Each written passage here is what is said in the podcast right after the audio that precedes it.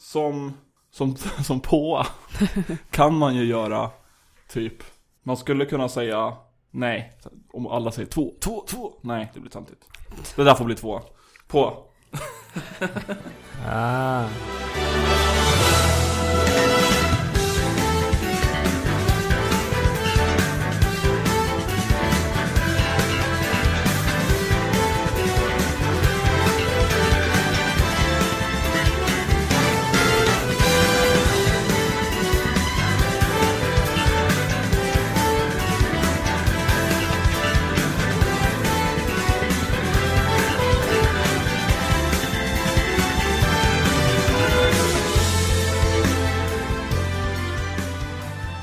Hej och välkomna till tredje gången gilt avsnitt 222 med mig, David Grundström, Viktor Sjöström och Sandra Fråning. Ja, som vanligt. Vi skulle varit två idag kanske. Ja just ja, det skulle man. Så någon får gå hem.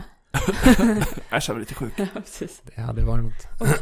Precis, det här är 222 avsnittet, många två år, och därför har vi tänkt köra någon form av lite smått temaavsnitt där vi snackar om just uppföljare, eller specifikt andra uppföljaren i en spelserie. Del 2. Jag längtar tills vi har vår 666 avsnitt. Och då snackar vi bara om djävulen i spel. Ja, precis. Metal. Uh-huh. En podcast för dig som gillar spel och även att dyrka satan. Ja. Och gillar att lyssna på oss när vi är äldre. Ja, när vi är gamla och tycker om tv-spel och dyrkar satan. Hur gamla är vi då? Säkert minst, nej. Vad kan det vara? 40 avsnitt max per år kanske. Om man tar sommaren och juluppehåll. Så 5 år bort ungefär. Ja, de är inte så gamla. Nej, det blir 10 år. För nu räknar jag, ja, typ 10 år. 2028. Djävulens år. Det är då D6 Human Revolution utspelar sig, tror jag. Och vi närmar oss Terminator, inte Judgment Day, men tiden de skickar tillbaka Terminators ifrån. Aha. Ska vi lova oss själva om 10 år att vi gör ett avsnitt?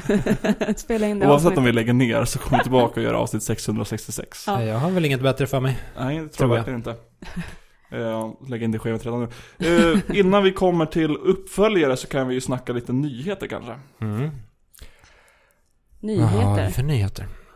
Hatar du nyheter? Nej, vad har vi för nyheter? jag hatar den första nyheten, som är att det har kommit en bild på Sonic the Hedgehog-filmen. Som är så, det är väldigt så att säga basic bitch att hata på den här bilden. Men jag är basic, jag kör på det. Har ni alla sett den? Ja. Jag har sett 2 bilder, jag vet inte. Ja, det är typ en real ass human being som står i en pose och så är det stort Sonic facepalm. Ja. Jag ska ju säga att det här är inte så bra radio, men i och med att vi har ett Instagram-konto så kan vi ju lägga upp den här Sonic-bilden där kanske, så att man kan lalla in där och kolla på den. Det låter kanon. Men ja, precis. Det är ju, man ser inte Sonic jättetydligt, man ser hans konturer i alla fall och delar av texturen på honom. Man ser inte själva ansiktet. Nej. Men till konturen. Tillräckligt för att ana att någonting är jävligt fel. Ja, och det är från producenterna av Deadpool och Fast and Furious. Gotta go Fast and Furious. Ja. Och med Jim Carrey som Dr. Robotnik. Ja. Det är alltså en spelfilm om Sonic som kommer ut i slutet av 2019. Ja. Jag såg någon bild på Sonic i en musklig människokropp som posade halvt naken också. Det finns väldigt mycket halvnakna. Det är nog du som har googlat.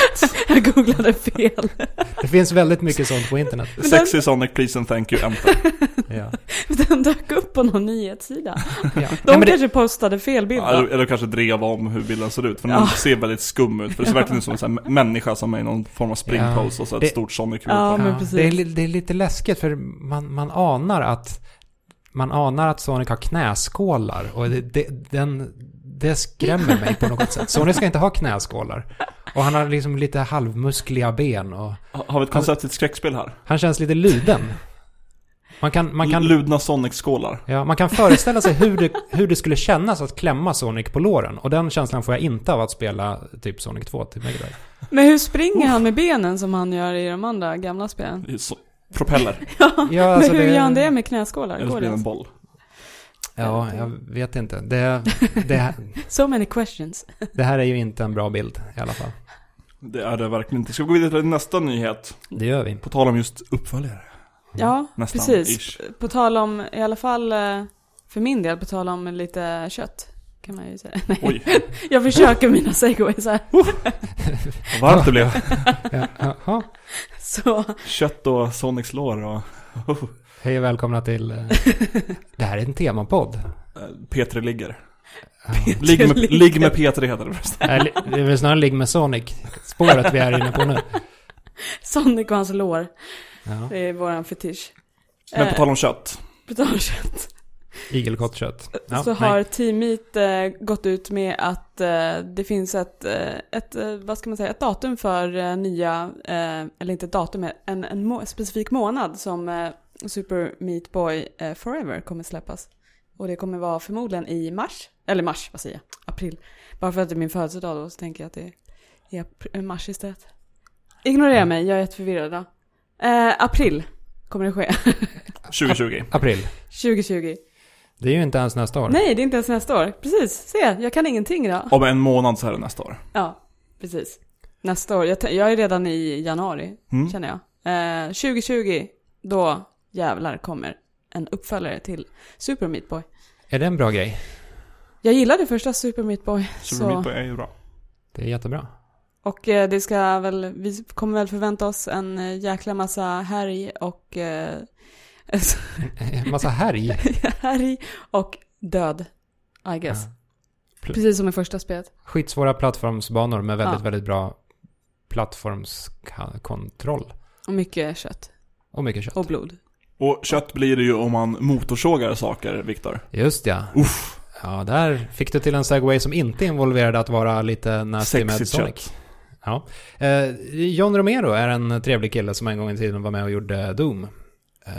1993 års Doom.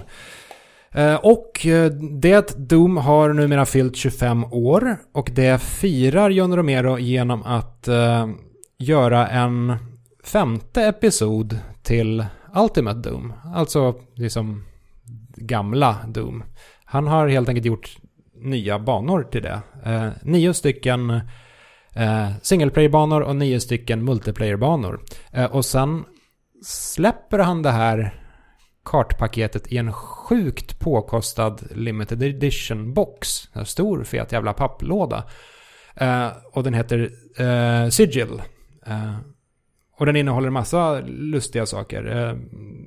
Bland annat en staty med Romeras spetsade huvud på en påle. Right, det där Easter egget. Från Doom 2. Och det är en väldigt snygg utgåva, men det är ett väldigt konstigt fenomen det här, tycker jag. Att göra nytt innehåll till ett gammalt 90-talsspel. Och det är skumt också att det kräver original, att man äger Doom. Ja, just det. För det är ju ett tillägg, ska sägas.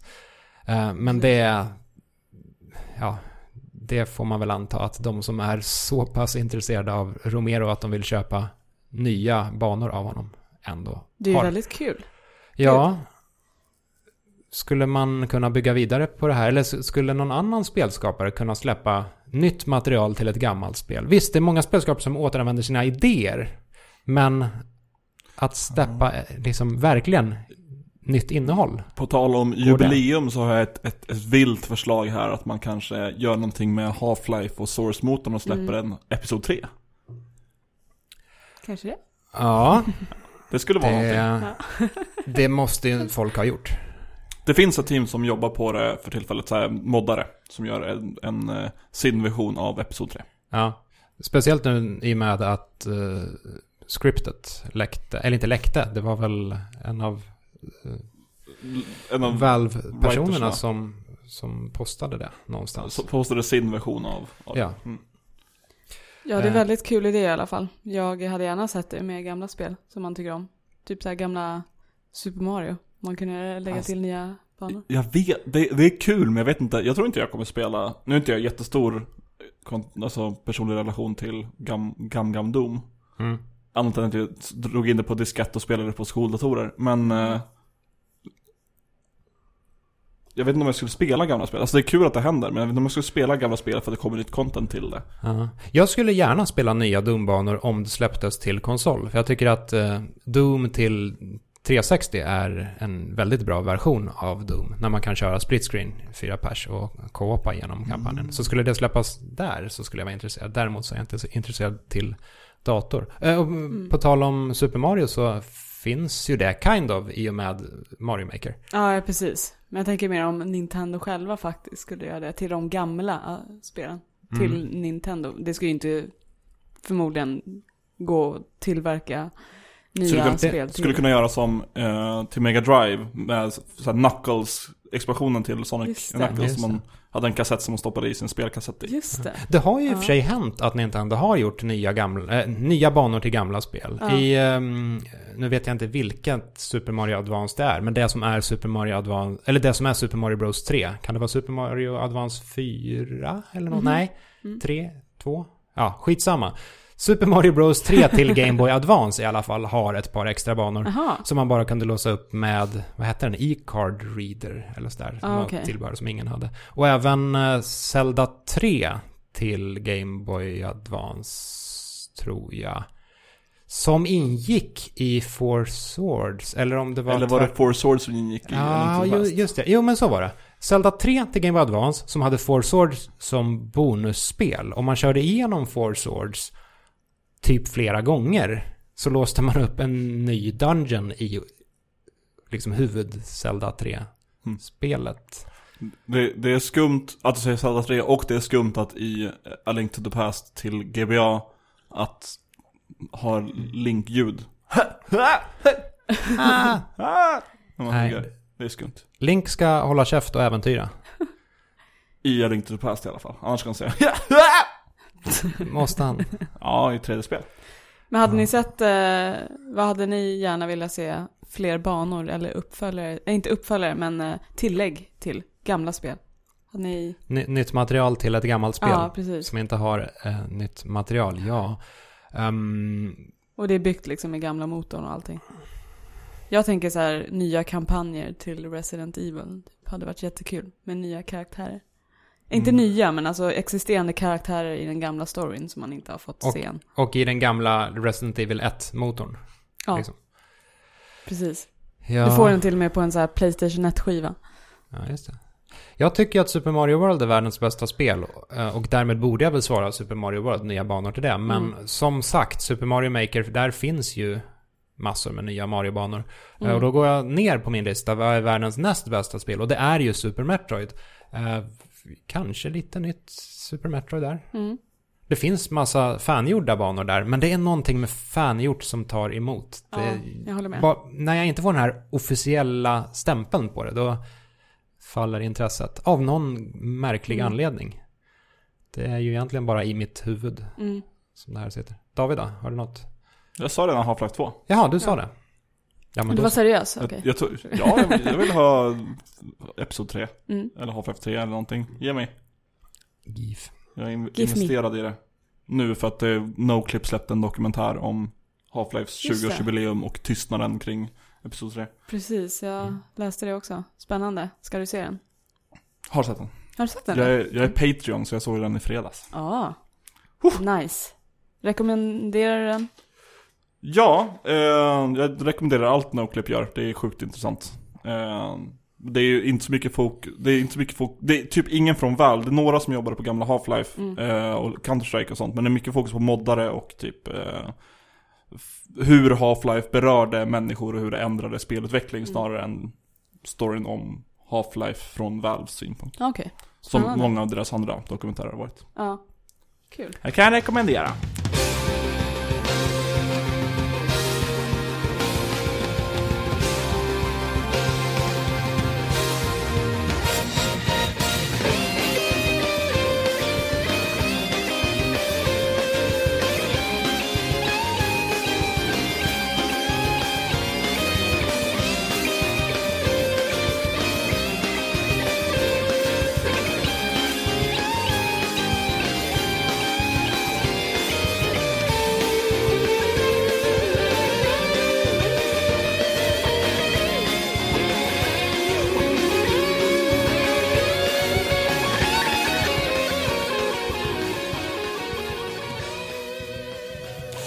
Jaha, har vi spelat något då?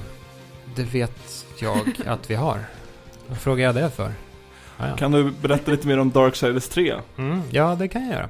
Jag började ju snacka om Darksiders 3 förra avsnittet. Eller rättare sagt, jag snackade inte så jävla mycket om Darksiders 3, utan jag snackade mer om THQ Nordic, har jag insett i efterhand. Och det är ju lite, ja, det är lite skevt kanske. Nu har jag spelat vidare i Darksiders 3 också. Så nu är jag ännu mer peppad på att snacka om det. Jag var inte jätteimponerad av det förra veckan, men det här är ett spel som växer lite. Nu är jag ändå ganska investerad i det. Det är fortfarande inte ett jättebra spel, men nu är det kanske uppe i så här 7 av 10 nivå där jag önskade att det var, vilket det nu är. Jag kommer inte ihåg exakt vad jag sa förra veckan, men en grundläggande grej för att kunna uppskatta Darksiders 3 är att man slutar spela spelet som spelet antyder att man ska spela spelet på något sätt. För huvudpersonen Fury, hon är väldigt aggressiv med sitt rörelsemönster och sina animationer, och hon ser ut att vara en här mörskaraktär. Men spelet ska snarare spelas tämligen defensivt, och man ska försöka kontra hela tiden, för då får man en stor attackskadebonus. Så man bör snarare vänta ut fienderna, och nästan lite bajonettaktigt med Witch Time. Och då blir det riktigt roligt att spela. Sen gillar jag Fury som huvudperson också. Hon är arg.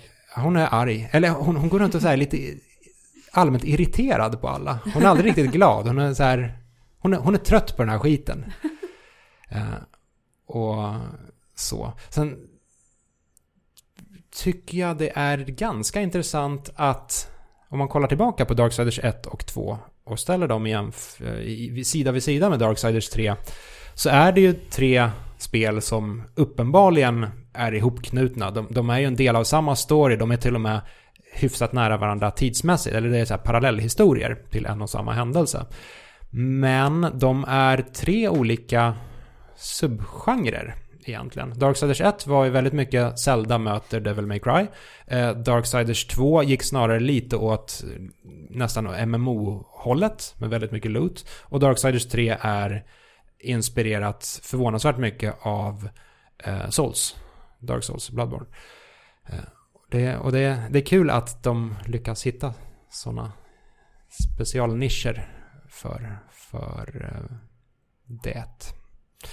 Så det, ja, jag är fortsatt... Vad kommer det fjärde Darksiders då vara inspirerat av? Ja, precis. Fjärde, om det nu blir något sånt. Det här, Darksiders 3 har inte fått jättebra kritik. Men det fjärde, om man ska se rent logiskt, så kommer det handla om Strife. Horsemannen Strife, den fjärde ryttaren. Så det är Final Fantasy 7? Ja, precis. Han är... Kurado? Nej, jag tänker... Strife? Nej, men han slåss med pistoler, så man kanske kollar lite mer på någon, jag vet inte, bullet hell eller något där. Eller ner automata i alla fall. Det är lite bulletigt. Nej, jag har ingen aning. I alla fall, kör Darksiders 3 om du vill ha ett ganska kul spel som är inte jättebra. Eller vad fan, det är kul. Sandra, du har främst spelat Eternal Darkness sen vi senast sågs. Eller fortsatt spela. Jag fortsatt spela det. Har du kommit någon vart i det? Ja, jag har kommit en bit. Eller en liten bit. Jag för mig att jag var ett kloster sist. Just det, vi spoilade skiten ur spelet förra gången. Det var ju jag försökte i alla fall, men det gick inte så bra. För mitt minne är ju som en guldfisk. Men jag tror jag var... Tur för dig, synd för våra lyssnare. Ja, precis. Exakt. Men ja, men det börjar hända lite grejer nu med hela den här Seine-mätaren och grejer nu som jag börjar inse. Jag är så förvirrad. Alltså de har gjort det så jäkla bra. Det är vissa grejer som jag inte fattar om det är en bugg eller inte. Så bara, vänta här. Var det så här förut? Jag förstår inte. Och sen så blir jag förvirrad när jag typ dör, och så dör jag inte. Och sen så bara... Men vänta här nu. Har någon sån där insanity grej som har hänt som du tycker är mest minnesvärd? Det var... Vad var det? Det var någonting i inventoryt som typ så här fuckade ur. Typ att alla mina items försvann eller någonting. Och då trodde jag först det var en bugg. Det var något sånt där. Jag kommer inte ihåg exakt vad det var. Och sen ljud, gamla VHS ljud, vad säger man? Mätaren, eller vad? Ja, precis. Ja, en TVn, liksom. Grön volymmätaren. Ja, precis, volymmätaren.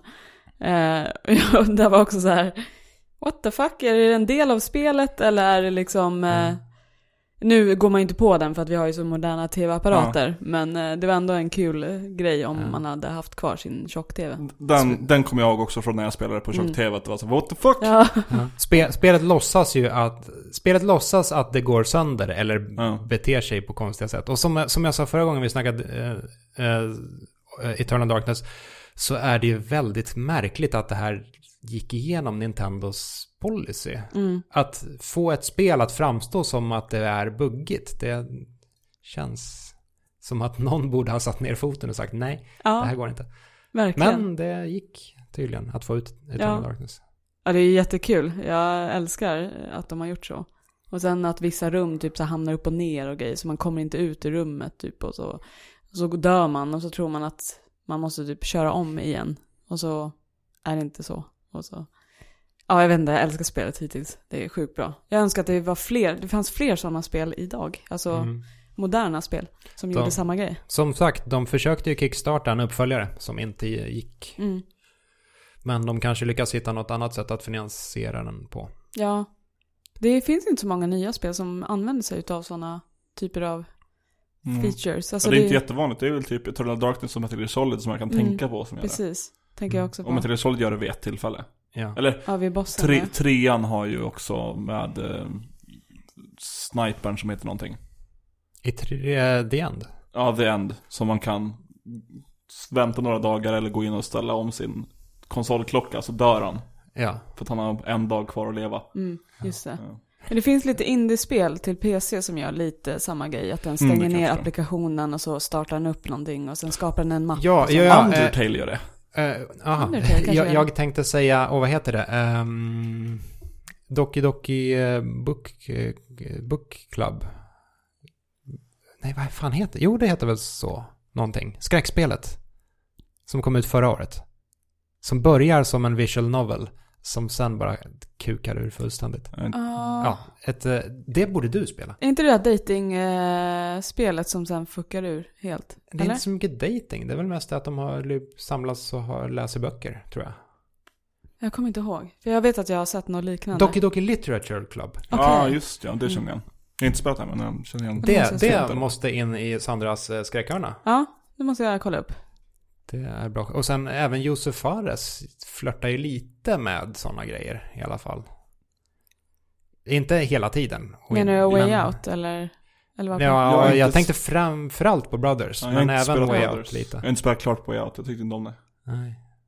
Men hur var det? Hade du spelat klart Brothers? Nej, jag har inte rört Brothers. Och jag har bara spelat lite Way Out, sen så var det inte kul längre. Jag blev arg på banjon och pianot. Det är inte roligt. Ja. Det är synd för att det är typ slutet som är bäst, tycker jag. Ja, det är ju lite så. I båda spelen. Jag har inte spelat Brothers, men... Ja, men nu handlar inte det här om att jag ska spela... Jag ska ha tystnaden. Ja, nu får Viktor prata om spel som inte han pratade om förra veckan. Okej, då pratar jag om Battle Princess Madelyn. Som är ett skamlöst... plagiat av Ghosts and Goblins. Men med en liten kul twist. Ghosts and Goblins är ju ett 2D action-plattformsspel. Och tydligen så var det så att liksom, vad ska man säga, huvudmannen bakom Battle Princess Madelyn har en dotter som heter Madeline som gillar Ghosts and Goblins väldigt mycket och körde första banan i Ghosts and Goblins om och om igen. Och... Sen dog. Ja, det får man väl anta i och med att det är ett pissigt svårt spel. Nej, men hon tyckte så mycket om Ghosts and Goblins att han ville skapa ett spel där hon fick vara med. Och då sa hon väl någonting i stil med att så här, men pappa, tjejer kan inte vara riddare. Och då, så här, då gjorde han Battle Princess Madelyn för att ge henne ett spel där hon kunde vara badass och springa runt och röja. För att visa henne och ha käften, kan du visst det. Ja, lite så. Den lilla detaljen tycker jag gör det här spelet rätt sött. Sen, som sagt, det är en skamlös kopia av Ghosts and Goblins. Och Ghosts and Goblins är i ärligt talat inte så jävla bra. För att det är klumpigt som in i helvete. Och svårt som in i helvete. Battle Princess Madelyn, det har lite bättre hoppmekanik. Man måste inte committa till ett hopp på samma sätt. I Ghosts and Goblins så här, har man väl börjat hoppa åt något håll, då ska man fullfölja det hoppet. Och det finns ingen möjlighet att vrida sig i luften eller så.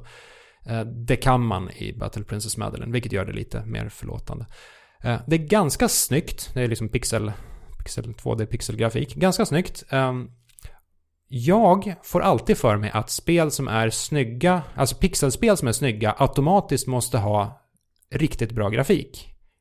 Det här är ytterligare ett så här konstig knut jag har i hjärnan, att pixelspel ska automatiskt ha bättre musik än 3D-spel. Så är det bara.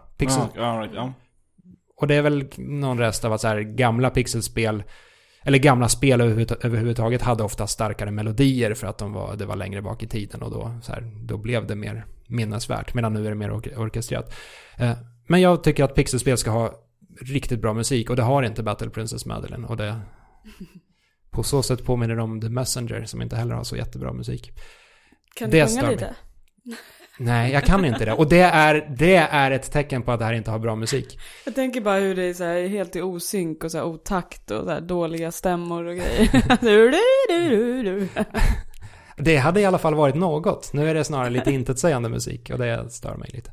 Sen ska jag säga att jag har inte kommit så jättelångt, för jag har kört fast på typ första bossen, för jag vet inte vad man ska göra. Första bossen är så här ett stort skelett som springer runt, och man kan bara skada skelettet i huvudet, och man kan inte kasta sitt vapen diagonalt. Mm.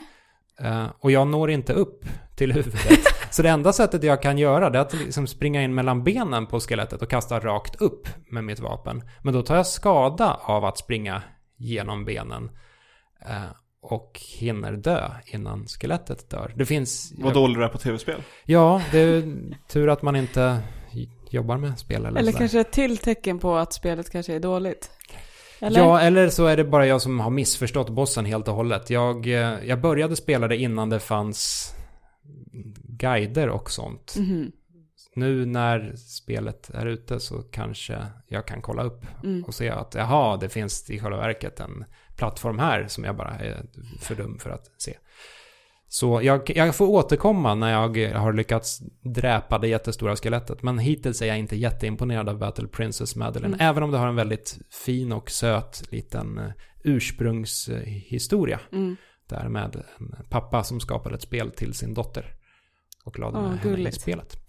Ja, det är gulligt. Har vi några fler gulliga spel? Det där var ingen bra segway. Vänta. Nej, jag har en bättre segway. Vänta. Ett spel som har bra musik men som Viktor inte kommer vilja spela trots detta är Super Smash Bros Ultimate. Hoppsan. Där fick vi en bakgrundshistoria för alla som inte känner till det. Så gav Viktor Sjöström Super Smash Bros 6 av 10. 6 av 10.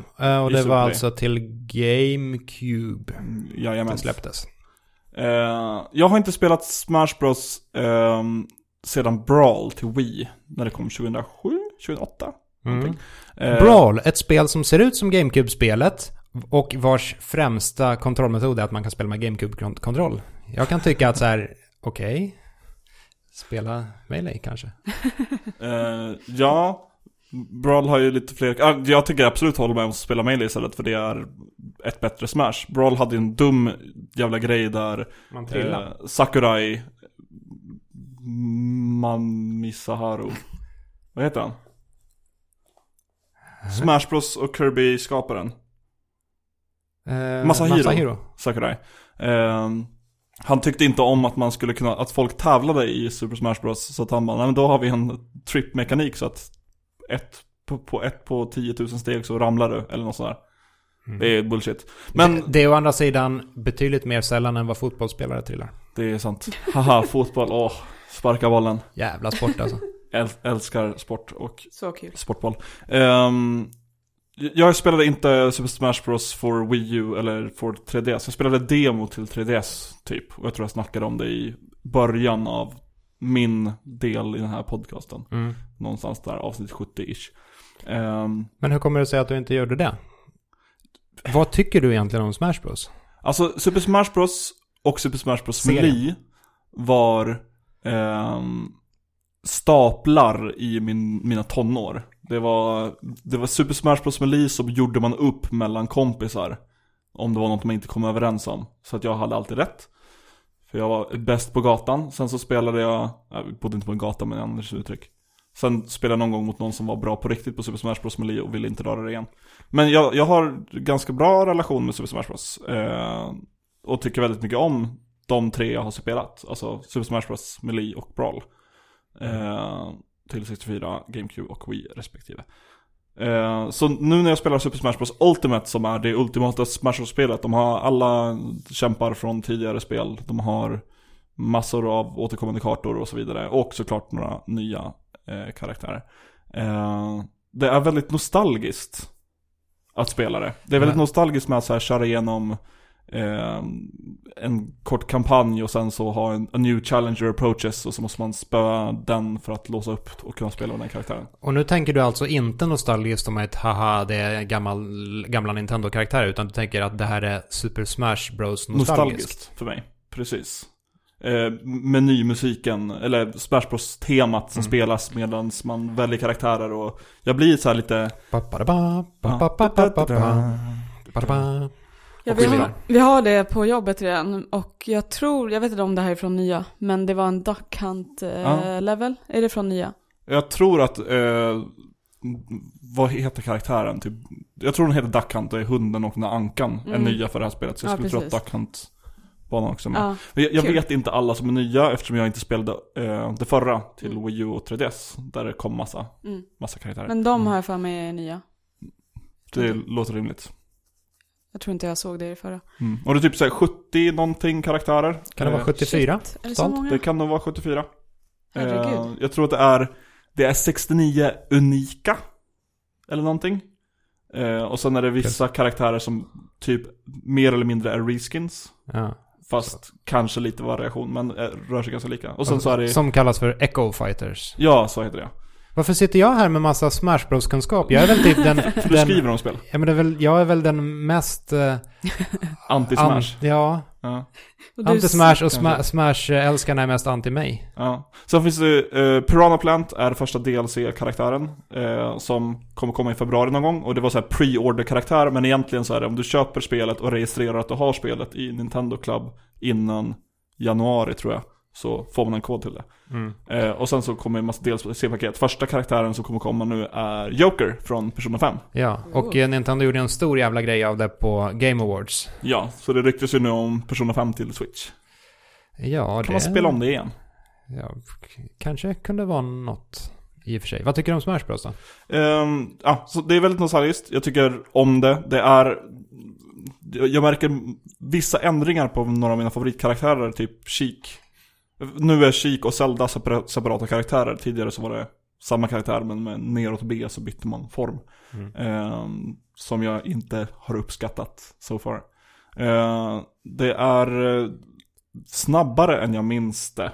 Och jag spelade lite grann med vår lyssnare Arvidex som nämnde det också, att det verkar löna sig att köra med snabbare karaktärer i det här. Fick för övrigt tokstryk av honom. 4 matcher där jag bara tog. Det är... Ja, det är kul. Jag har med mig Switchen och så här spelar på väg till jobbet. Det finns lite olika sätt att låsa upp karaktärer. Man kan göra det i alla olika sorts lägen. Det här har väl fått lite kritik. Att man måste låsa upp så jävla många karaktärer. Ja, jag tycker det är väl dels klassiskt Smash att behöva göra det. Men det är också lite drygt för att man börjar med 8. De 8 originella från första Super Smash Bros. Och sen måste man låta upp alla 70. Shit, det är fan många alltså. Hur länge behöver man spela för att låsa upp dem? Ja, det finns lite olika sätt. Det mest straightforward är att spela World of Light. Som är ett så här kampanjläge där någon form av superboss som kontrollerar alla Master Hands, som är klassiska sista bossen i Super Smash Bros. Typ förintar hela världen och alla själar, och så blir spirits som flyter runt och Kirby överlever. Precis, han är den enda som överlever. Som är Sakurais skapelse också. Och sen så går man då runt på ett bräde och slåss mot massa olika karaktärer för att vinna spirits som kan vara lite så här bonusgrej till hur du slåss på olika sätt, buffar och så vidare. Är det här bättre eller sämre än karriärsläget i Tekken 7? Inspirerat Tekken 7. Är det bättre eller sämre än karriärsläget i Soul Calibur 6? Inspirerat Soul Calibur 6. Är det bättre... vad finns det för mer? Jag tänker att karriärslägen... Det är inte så bra. Nej, för karriärslägen i fighting-spel brukar i regel vara så. Ja, alltså det är typ... genom det här läget så kan du låsa upp alla karaktärer så vidare du kommer till dem. Men det tar 20-30 timmar att spela igenom det. Och jag började spela igenom det lite grann och sen så kom jag till någon liten jävla utmaning som... Jag satt säkert i en halvtimme och fy fan vad jag svor åt tvn. För det var en liten så här, stage med 4 stycken Mario jag mötte. Och det var starka vindar som blåste. Så att man blåser liksom av skärmen och kan inte hoppa i motvind tillbaka till platån. Utöver med en uppåt B-attack, men jag hade ingen karaktär som hade en särskilt lång sådan. Samtidigt som de här 4 Mariosarna plockar upp typ basebollar som kastas, försvinner och sen kommer mot den... Alltså motspelaren, jag är enda av de 4 stycken som automatiskt träffar typ om man inte dodgar väldigt snyggt. Fy fan vad jag blev. Så att jag har typ helt skippat det. Arvidex som jag pratade lite grann med om det här nämnde att han tyckte väldigt mycket om det, att det var ett bra slut och det har ju någon form av storyläge och det är så här slutsekvenser och någon boss. Jag kan inte uttala mig om det, jag har inte spoilat mig på det heller, kanske ta mig an det senare. Men jag har istället valt att för att låsa upp karaktärer att spela det mer klassiska, jag tror det heter classic mode helt och hållet. Och det är mer som hur singleplayen var i Super Smash Bros och Melee. Då det är 6 stycken encounters man har, alla är olika varierande på vilken karaktär man väljer. Så det är en form av bonusbana där man kan fånga lite extra poäng. Och sen så är det en slutboss som då, det finns Master Hand och Crazy Hand som var med i Melee. Och sen så finns det lite variationer beroende på vilken karaktär du spelar. Spelar du Link så kan man möta en version av Ganon som har helt ny mekanik för liksom Super Smash Bros. Det är basically Ganon från 64. Gäller det här alla karaktärer då? Alltså har alla karaktärer en... Nej, inte alla. Boss? För det gjorde Tekken 1 back in the days. Aha. I alla fall alla hade en egen miniboss och sen var Heihachi sista. Ja, det finns Master Hand, Crazy Hand, Ganon, det finns Marx från Kirby. Karl Marx. Ja, han är fan värst. Ja. Den här lila grejen med tomteluva typ. Ja, och sen finns det typ, jag tror det är någon drake från Monster Hunter om inte jag är fel. Och det var någon till, tror jag. Jag vet inte, men det är förvånansvärt varierat. Inte bara Master Hand och Crazy Hand och någonting, utan det är... Och vissa, typ när man spelar Pokémon så är det bara, du möter Mewtwo. Och sen beroende på vilken svårighetsgrad man kör i så kanske kommer en Master Hand efteråt också. Men... Ja, man får ju ge Smash Bros ändå att det har en fruktansvärd massa innehåll. Ja. Och jag är förvånad över hur... För jag var aldrig särskilt sugen på förra Smash Bros. Alltså Brawl var jag taggad på och sen så dog det lite för det var inte lika bra som Melee. Men jag är förvånad över hur investerad och kul jag tycker det är. Online-läget lämnar mycket att önska. Jag spelade en match mot någon random och det gick knappt att spela. Sen spelade jag som sagt med... Är det lagg? Det kommer och går. När jag spelade online mot randomen så var det som att det var typ så här 20 FPS eller någonting. Kanske. När jag spelade med Arvid så var det 2 eller 3 av våra 4 matcher som det var liksom enorma hack. Men på båda sidorna. Så det är inte en delay där någon har en fördel på samma sätt. Men det är bara enorma hack innan någonting händer. Det är inte bara det att du laddar ner en massa wares från internet jag samtidigt. Jag sprang och kollade så att min roommate inte gjorde något sådant, men så var inte fallet. Så vi får se. Jag får spela lite mer online och se vad jag tycker. På tal om fighting-spel, spelade ni Primal Rage någonting? Nej. Ja, lite grann. Alltså jag gillar typ inte fighting-spel, men jag gillar Smash. Ja men det har ju en nostalgisk grund att stå på. Primal Rage, dinosaurie-fighting-spelet. Med Sauron som fighting-karaktär. Alltså, fast han är en dinosaurie som heter Sauron. Jag älskade det spelet bara för jag älskar dinosaurier. Så, det hade varit så kul om de hade gjort ett nytt Primal Rage. Ja, just det. Det var liksom i kölvattnet efter Mortal Kombat där med så här blodiga fighting-spel. Precis. Ja, vi gör dinosaurier som kan äta upp de små människorna som står och tillber dem. Ja, men jag tänkte på det för jag var i USA för något år sedan och så var jag i någon sunkig arkadhall som stank jättemycket Kiss. Så där fanns Primal Rage. Primal Rage och Kiss. Ja. Ja, de kanske hör samman på något sätt. Ja, nej, jag har en officiell Primal Rage-bok, alltså roman. Jaha. Jag har inte läst den. Jag hittade den för 10 spänn på SF-bokhandeln tror jag. Och vad fan handlar den om? Liksom? Jag antar att den handlar om dinosaurier. Ja, jo, jag har läst typ första sidan och där står, det handlar om någon av dinosaurierna som använder sin, vad är det, isandedräkt för att skjuta någon tjomme. Jag tror inte att det är en bra bok, men vem vet, det kanske kommer en bokrecension i den här podden. Ja, du måste nästan läsa den nu bara för att vi får höra vad den handlar om.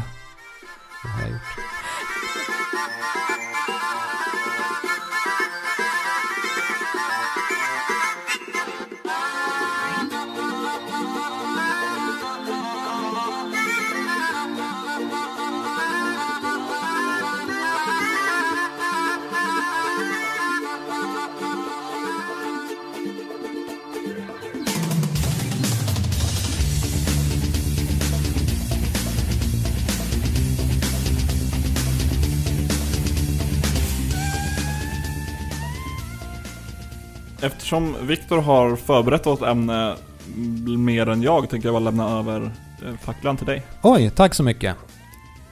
Som sagt, det här är avsnitt nummer 222 och då, vad passar då bättre än att snacka om 3 stycken tvåor? Tvåor? Ja. 2 år, det vill säga den första uppföljaren. Inte uppföljare i allmänhet, men den första uppföljaren, en tvåa i en serie. Sen spelar det ingen större roll om serien fortsätter efter det eller om det bara blev 2 spel totalt. Och då börjar vi väl kanske i den naturliga änden då.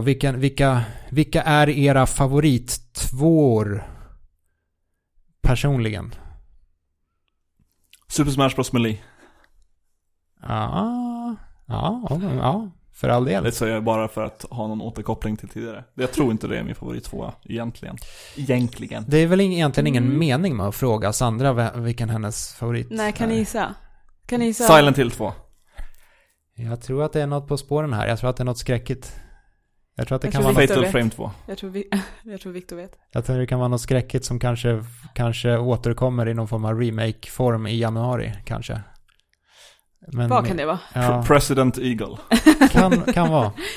Min bästa kompis lillebror trodde att det hette President Eagle när han var typ 3-4, så det är inte något man ska ha. Det var väldigt kul. Nej. Det var den här gamla Sune-serien som gick på SVT när Håkan, Sunes bror, snackade om Mårtenskonget också.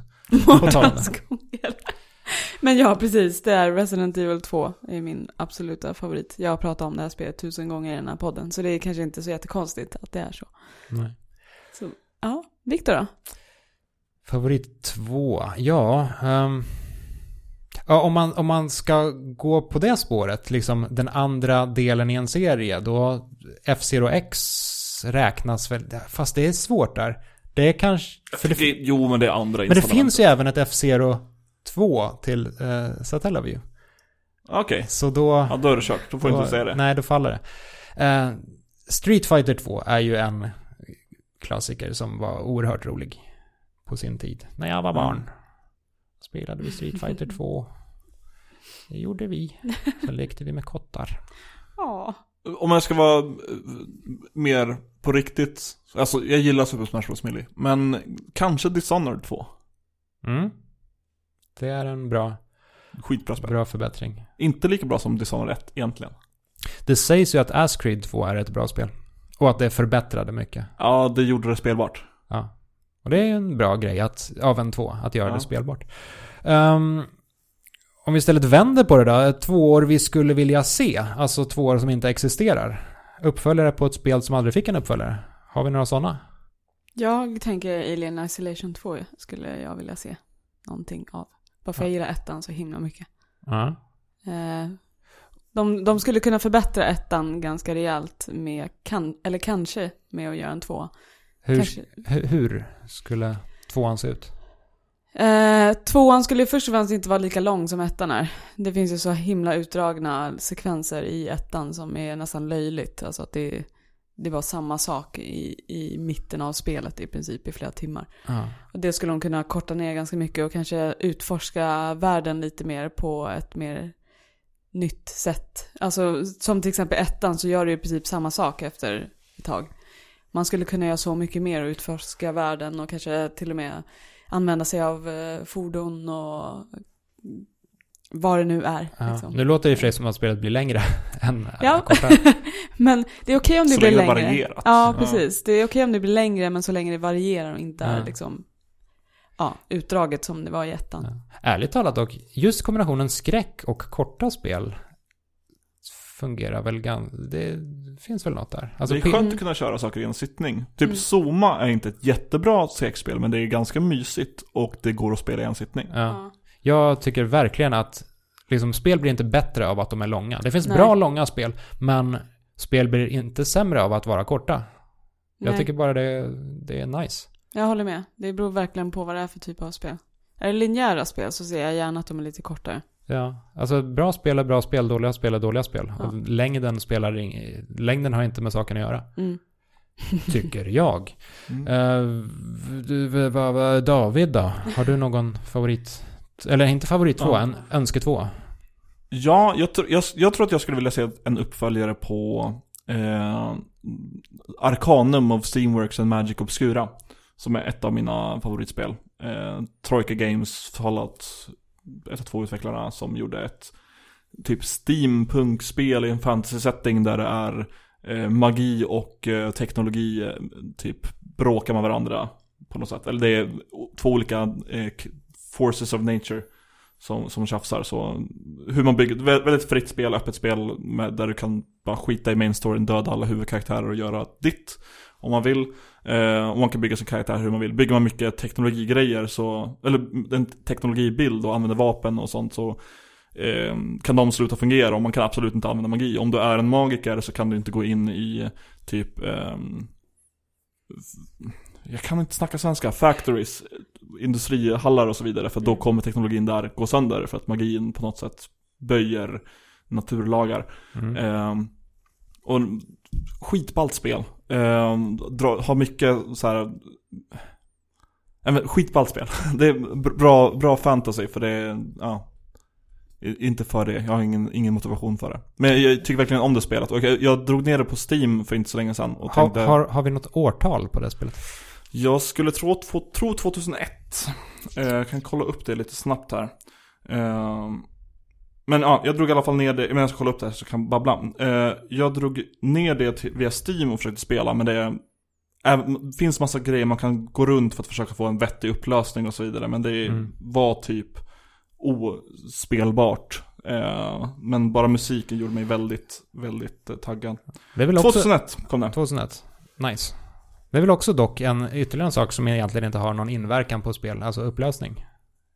Ett spel blir inte bättre av att vara högupplöst. Nej, men det här är hårdkodat typ 800x600 och fuckar upp med min dator när jag har två skärmar igång, för den kan bara vara aktiv på en. Och tar man tabbar ut och kommer tillbaka så allt lila och det går inte att trycka på vissa knappar. Och... Lila gör spel sämre. Ja. Det är en sanning dock. Du då? Just det, jag finns också. Hatar när man inser det. Ja, fan, nej, inte jag igen. Jag är så trött på den här jävla duden. Jag skulle gärna vilja se en uppföljare på Blastcore, men det kommer jag nog aldrig få. Nej. Nintendo 64-spelet som var en märklig blandning mellan typ pussel, racing och total förstörelse. Man ska förstöra saker som står i vägen för en kärnavfallstransport. Om den nuddar någonting så sprängs hela världen. Eller i alla fall stora delar av området. Och den åker rakt fram och man ska försöka röja en väg för den. Ett väldigt annorlunda spel. Och Microsoft köpte ju upp Rare som gjorde Blastcore. Och det var väl 2002 tänker jag kanske säga. Så gick Rare ut och sa att så här, Blast Corps 2 är ett av spelen vi har i pipelinen nu när vi ägs av Microsoft. Och sen har man inte sett röken av det. Så nu gör Rare Sea of Thieves istället och skiter totalt i både mig och Blast Corps 2. Ja, fan. Fuck dig, Viktor. Ja, uppföljare som vi har sett fram emot för att vi gillade ettan så mycket. Mm. Det här var ju någonting jag föreslog för att det är lätt att säga att det här är ett bra spel som har en tvåa i namnet. Men om det är ett spel man har spelat och sen kommer en tvåa som man verkligen tycker om. Mm. Precis, man uppskattar ett spelkoncept så pass mycket att man... Ja. Mm. Och då behöver inte ens vara en bra uppföljare då, utan det är här man längtan efter. Jag tänker på Dead Space, typ. För att jag älskade... Gud. Ja, hela konceptet och spelet tyckte jag var bra också. Och tvåan sen, var till och med bättre. Nej, jag tänkte säga. Sen sorgen som är Dead Space 2. Ja. Nej, men det är inte någon av de andra som är bättre än första. Nej, ingen av dem är bättre än första, tycker jag. Men det är ju helt subjektivt. Men tvåan har ju den här coola scenen, tycker jag. Det jag kommer ihåg från det är en nålen i ögat. Just det. Det är ju alltid något med nålar i ögonen. Mm. Ja, men Dead Space 2 hade ju, nu tänker jag bara babbla här. Där körde de på försökte få en mer mainstream approach till skräck, som det ju ofta blir med uppföljare. Precis. Just i skräck, de ville dra in flera, de ville dra in mer action. Och de gav Isaac... One-liners. One-liners, han fick en röst. Han hade ju inte voice acting i första. Just det kommer jag ihåg nu. Och sen när trean kom så ville de ha någon psykologisk skräck. Men det var ju inte det heller. Utan det var co-op-spel som var action. Ja. Det, men det är verkligen så att i och med att Isaac började snacka i tvåan så markerade ju han att han inte riktigt tog skräcken på allvar. Och då kan man ju inte kräva av spelaren att spelaren ska ta skräcken på allvar heller. Så... Nej, jag håller med David där. Ja. Föredrog ettan där allt man hörde från var precis.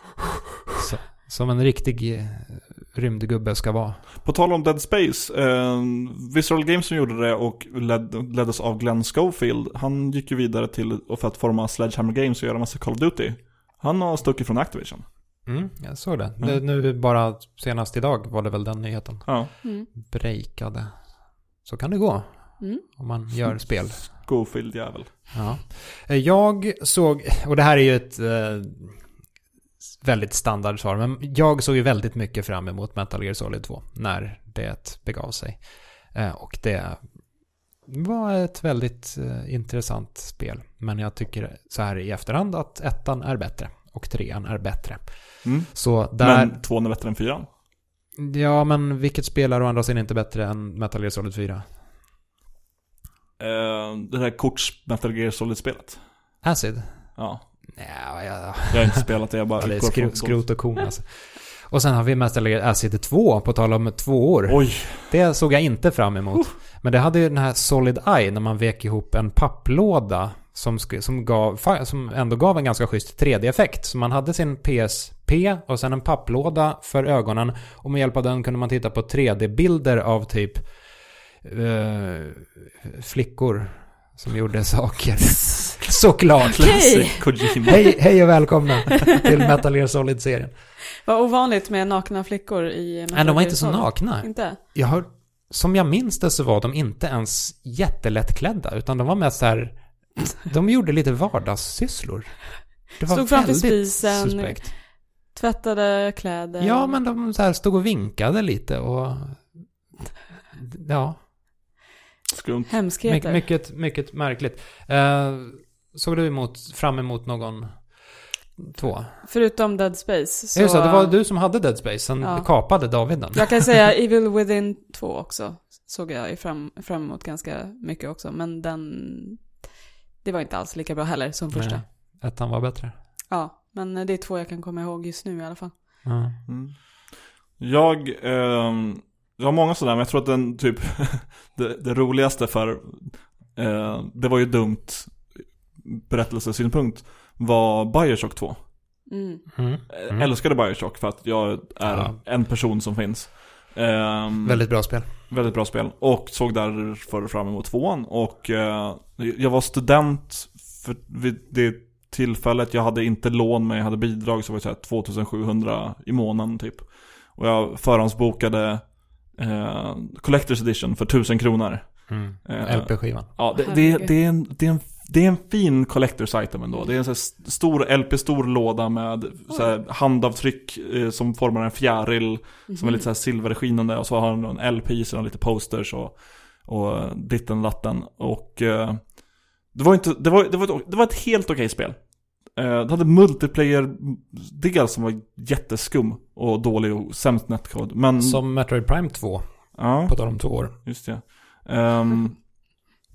Och ja, väldigt forgettable spel för att återigen inte kunna svenska. Spel som är lätt att glömma. Det ironiska här med den där Collector's Edition var ju att ett halvår senare så såldes den här Collector's Edition, typ PC-versionen, för 70 kronor på webbhallen. Nej. Det tog emot lite grann när man hade den där dåliga ekonomin. Det är ganska stort hopp också. Fine om det var typ 300 eller någonting, men 70 kronor liksom. Det är ju nästan löjligt. Herregud. Det var ingen som köpte det. Nej. Jag är lite sur över att jag inte köpte Mass Effect 3 till Wii U. För det reddes ut för 10 kronor på GameStop. Oj. Förut. Nu finns inte den GameStop-butiken kvar. Men, och jag körde igenom Mass Effect 3 på PC. Så det är egentligen bara en fråga om att jag ville köpa ett billigt spel för 10 spänn. Men ändå. Slutligen då, 2 år. I allmänhet, är det en bra eller en dålig sak om man ska försöka generalisera alltså väldigt mycket? Om man snackar om 2 år, är det bra, då blir det ju egentligen att man snackar om uppföljare lite grann. Eller uppföljarkulturen. Ja. Uppföljarmanin. Ja. Alltså jag tycker både och. Jag tycker ibland att när man släpper det första spelet så kan det vara väldigt mycket brister i det spelet. Om man... Ja, men typ som Assassin's Creed, första spelet där var ganska dåligt liksom. Och man lär ju sig av sina misstag om man säger så. Och då kan det ofta bli så, eller ibland så händer ju det då att 2:an är mycket bättre för att de har lärt sig av det som inte fungerade i första. Och man har ändå satt någon form av grundstomme som man kan bygga vidare ifrån. Precis, så på det sättet tycker jag det är bra. Ibland så kan det ju vara tvärtom, att man förstör det som redan var bra. Men är det ett spel som är dåligt från början, som typ Assassin's Creed 1 eller Uncharted 1 tror jag också var hemskt dåligt. Ja, folk kommer försvara Uncharted 1, men det är fan piss. Ja. Det har coola grejer, men det är inte kul att spela. Nej, och 2:an där var mycket bättre. Skitbra, Åtminstone förr i tiden så var det någon slags allmän sanning att speluppföljare var i regel en bra grej, medan filmuppföljare var i regel en dålig grej. Ja.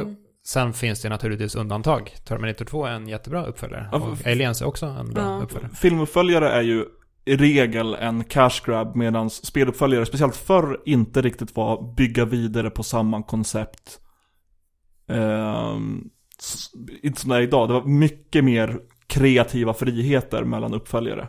Man kanske använder en karaktär. Alltså typ Mario är ett jättebra exempel. Ja. Och som har en ny gimmick varje spel. Ja, jag tror även att det har att göra med vad man får ut av film och spel. Alltså, film är ju per definition berättelser som handlar om karaktärer. Medan spel inte behöver då. Det kan vara spelmekanik. Samtidigt hur uppföljare ser ut idag, speluppföljare ser ut idag, och därmed 2 år, för det är väl det vi snackar om. Men nu är det mycket mindre förändringar som sker. Det är ju fortfarande så här, mer story, mer av samma, lägg på någon ny mekanik. Inte behåll en mekanik och bygga ett nytt spel, utan det är mer kör samma spel, nya miljöer, en ny mekanik eller finslipningar på saker. Och det är väl sen... Ja, det är väl typ Call of Duty och Ascreed som har varit fanbärarna här. Så vi är väl, de senaste 10 åren eller sådär, någonting. Ascreed från 2007. Ja, som Sandra säger, jag tror att det är klart det är kul med uppföljare. Vi köper och spelar uppföljare av en anledning, för att vi är investerade i spel. Men det är lite tråkigt att det, som med film, är uppföljare och etablerade IP:n som är det som drar in pengar. Och det som ligger på alla topplistor över både betyg och hur mycket det drar in. Så vi lever ju i den här reboots eller remasters eller uppföljare. Vi vill ha mer av samma, vi vill inte ha någonting nytt. Nej. Och det är ju det är också lite elitistiskt att sitta och säga det där, för att fuck it, om man tycker om det så kör. Och det finns ju spelare som bara spelar Rockstar-spel. De vill bara ha GTA och de vill bara ha Red Dead Redemption, och det finns folk som bara spelar COD och FIFA, och för all del, kör på det. Men för det är lite tråkigt. Ja. Ur det perspektivet är ju eller 2 år då en dålig grej. Men som du säger, om man vill ha mer av det goda hela tiden, och det vill man väl om man har hittat något gott. Jag älskar superhjältefilmer till exempel. Ifall de skulle sluta göra, ifall de skulle lägga ner Marvels cinematiska universum, så skulle jag gråta i ett hörn. Trots att det är samma sak om och om igen. Men vad tycker ni om serier då? Tycker ni att typ andra säsongen av en serie kan vara bättre i vissa fall? Det där är intressant. Sällan. Det har blivit bättre på senare tid, men typ många serier har i och med att man jobbar med Netflix har gjort det lite annorlunda, men att man jobbar med mot en deadline att inte bli kanslad, att man kanske bara har en plan för en säsong och sen ger upp. Så faller det. Typ Mr. Robots säsong 2 var inte lika bra som säsong 1. Fast där hade den en plan på 4 säsonger. Ja. Alltså i regel så borde ju alla tv-serier sluta tidigare än vad de gör. Tv-serier pågår nästan alltid för långt. Det är väl... Breaking Bad, världens bästa tv-serie. Ja, det är väl en säsong för lång. Ja. Och säsong 3 är också för mycket. Säsong 4 är skitbra, men säsong 3 nej. Däremot så tycker jag absolut att det finns tv-serier där som inte går ut för omedelbart efter första. Game of Thrones till exempel. Där tycker jag inte att den första säsongen är den bästa. Det tycker jag. Men du är ju som du är. Friends till exempel. Där tycker jag inte att första säsongen är bäst. Min favoritserie är It's Always Sunny in Philadelphia. En komediserie. Den är på säsong 14 nu, tror jag. Eller 13. Och det är like, kontinuerligt blir bättre. Det har börjat hamna på någon så här mellanläge, fast tycker jag subjektivt. Men första 3-4 säsongerna har ingenting på vad 5 till 11 har. Nej. Better Call Saul, där är inte första säsongen bäst. Den är ju svinbra fortfarande. Vad tycker ni om Stranger Things då? Jag tycker första var bättre. Första var bättre där, absolut. Och det, mycket för att Stranger Things... lockelse består ju av liksom det okända, och ju mer svar man får, desto mindre okänt blir det. Precis. Så. Ja, precis. Och samtidigt så vill man ändå se mer, för att man vill veta vad som ska hända, även fast 2:an inte var så här superbra heller. Men... Utan att vara en expert på ämnet så tänker jag hävda att Simpsons säsong 1 förmodligen inte är den bästa Simpsons-säsongen. Ja, men vad vet jag.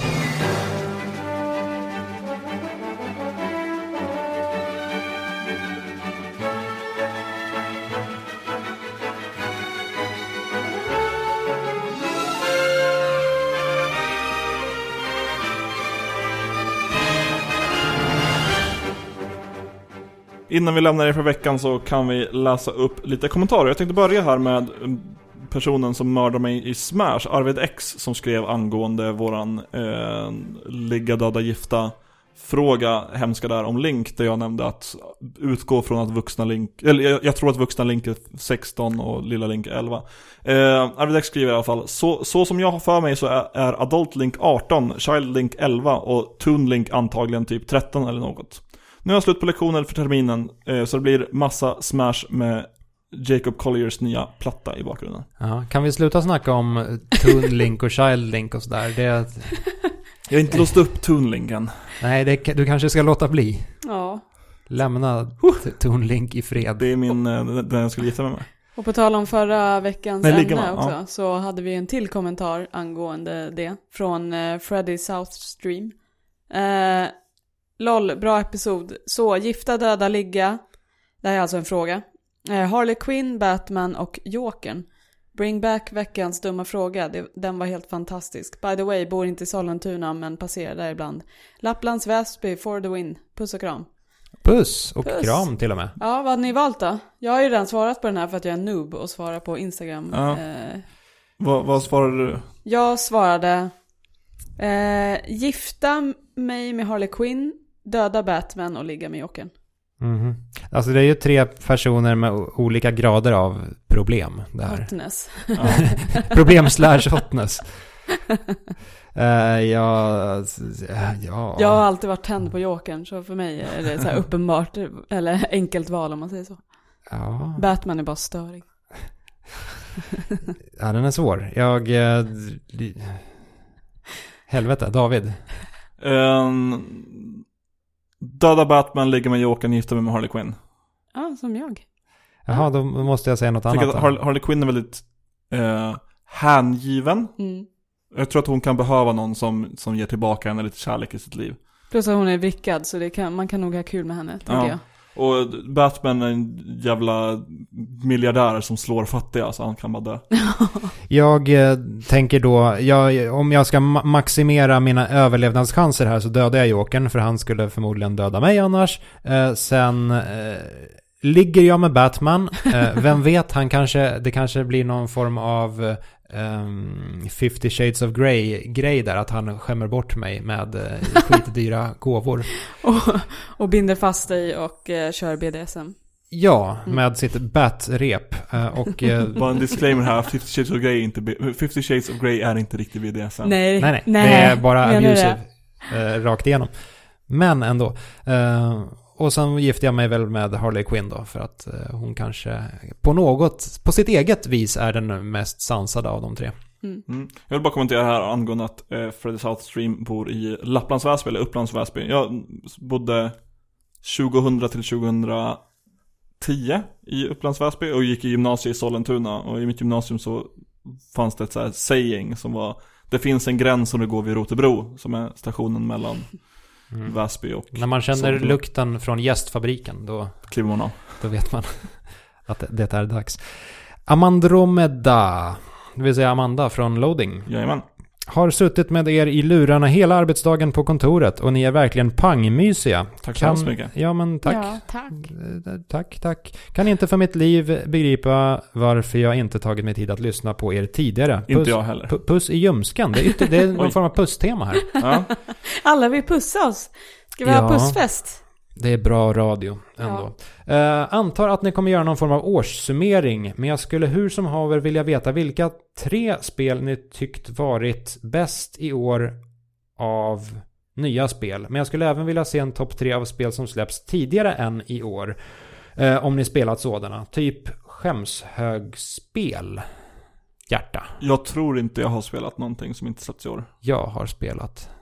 Ja. Ska jag berätta för dig? Men vi lär väl köra någon årssummering, men inte jag ska berätta för dig sen. Ja. Precis, ni får hålla er lite här till kanske nästa vecka vi pratar om det då. Ja, det kan det vara. Kan jag kanske ta sista kommentaren här från Viktors fru eller Lilla Räven, som skriver: bowlingkloten kommer tillbaka till banan, David kallar lane, via klotreturen. Och det här är alltså, vilket vi snackade om förra podcasten, själva manicken som returnerar bowlingklot. Där det kommer upp bowlingklot automatiskt. Ja, vi visste inte vad det hette, så tänkte vi att vi skulle fråga Viktors bowlingfru. Hon fortsätter med: håller med om att innerstadshallar ofta har risiga banor. Kan bero på att de flesta inte anordnar ligamatcher. Obs, tjejgissning. / bowlingfrun. Tack för svaret, Ellie. Tack så mycket. Då vet vi att det heter klotretur. Jaje, bullar. Vill du lämna en kommentar på det här avsnittet? Eller jag kanske först ska säga, det var vårt avsnitt. Ja, jag skulle vilja inflika en märklig sak här också. Det här var ju avsnitt nummer 222. Ja. Och som du kanske eller kanske inte känner till, så har speltidningen Level nu lagts ner. Så vi har gjort ett sista nummer av den, och sen är det över. Inga fler level. Går man tillbaka till avsnitt 111 av den här podcasten, så är det avsnittet Farväl PC Gamer. Vilket alltså är ett litet farväl-avsnitt till tidningen PC Gamer, som lades ner men nu har återuppstått. Vilken tidning kan vi lägga ner vid avsnitt 333? Ja. Då kanske level kommer tillbaka. Precis. Vid avsnitt 333 så finns level igen, och det finns ju typ inga andra tidningar som skulle kunna lägga ner. Game Reactor. Den är borta för länge sedan. Ja. Ups. Vi får lägga ner den igen. Ja, den här podcasten kanske läggs ner och återuppstår till avsnitt 333. Vi får se. Ja. Jajamän. Vill du lämna en kommentar om vilken tidning vi ska lägga ner eller vilken uppföljare du föredrar, kan du göra det på våran Instagram där vi heter 3D Gangen Podd. Du kan också göra till oss personligen på Twitter där jag heter @aidspring. Jag heter Viktor_Sjöström. Och jag heter Sandified. Med @Sandified. Så får vi ha det så bra och synas nästa vecka. Hej då!